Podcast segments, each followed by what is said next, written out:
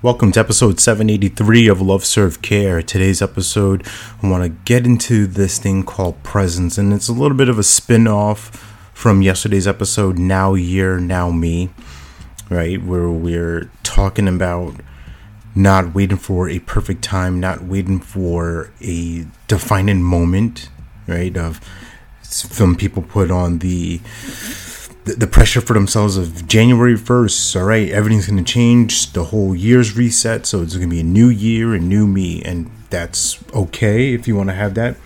What I'm interested in is something stronger where the decision can come from the now, can come from right here, right now, and being in the present.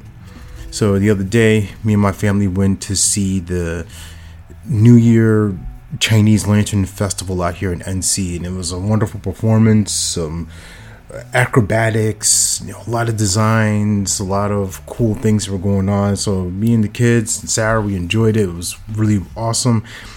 And as I was watching some of the acrobats, right, um, one guy was doing some similar gymnastic moves for holding his body up and contorting in a weird way. This other person was using their feet to balance these huge cards, like playing deck cards, and a, a lamp, like a lamp post, and kind of juggling it and doing some juggling at the same time.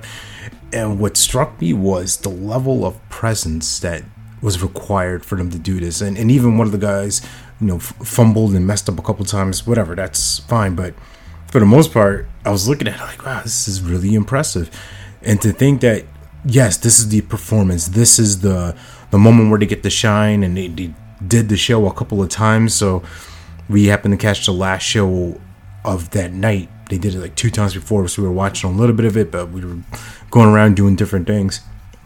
And once we finally got a chance to get to the front of the crowd, be ready for this last showing, and be a part of the experience, it was amazing to me because, like I said, the level of presence, the level of dedication this person had had, he had to be really locked in. And that's crazy to think about. Like, hey, they did this before. They had to be locked in these different times, right? So it's something that they've had to develop and build within themselves of not only just turn on the switch, right? Flipping the switch of when to be on, but what if it looks like when they're doing that all the time? Or at least in a consistent manner, when they're practicing, when they're rehearsing, and same opportunities for you. When you're coaching, when you're consulting, when you're serving people, every conversation is practice for the next conversation.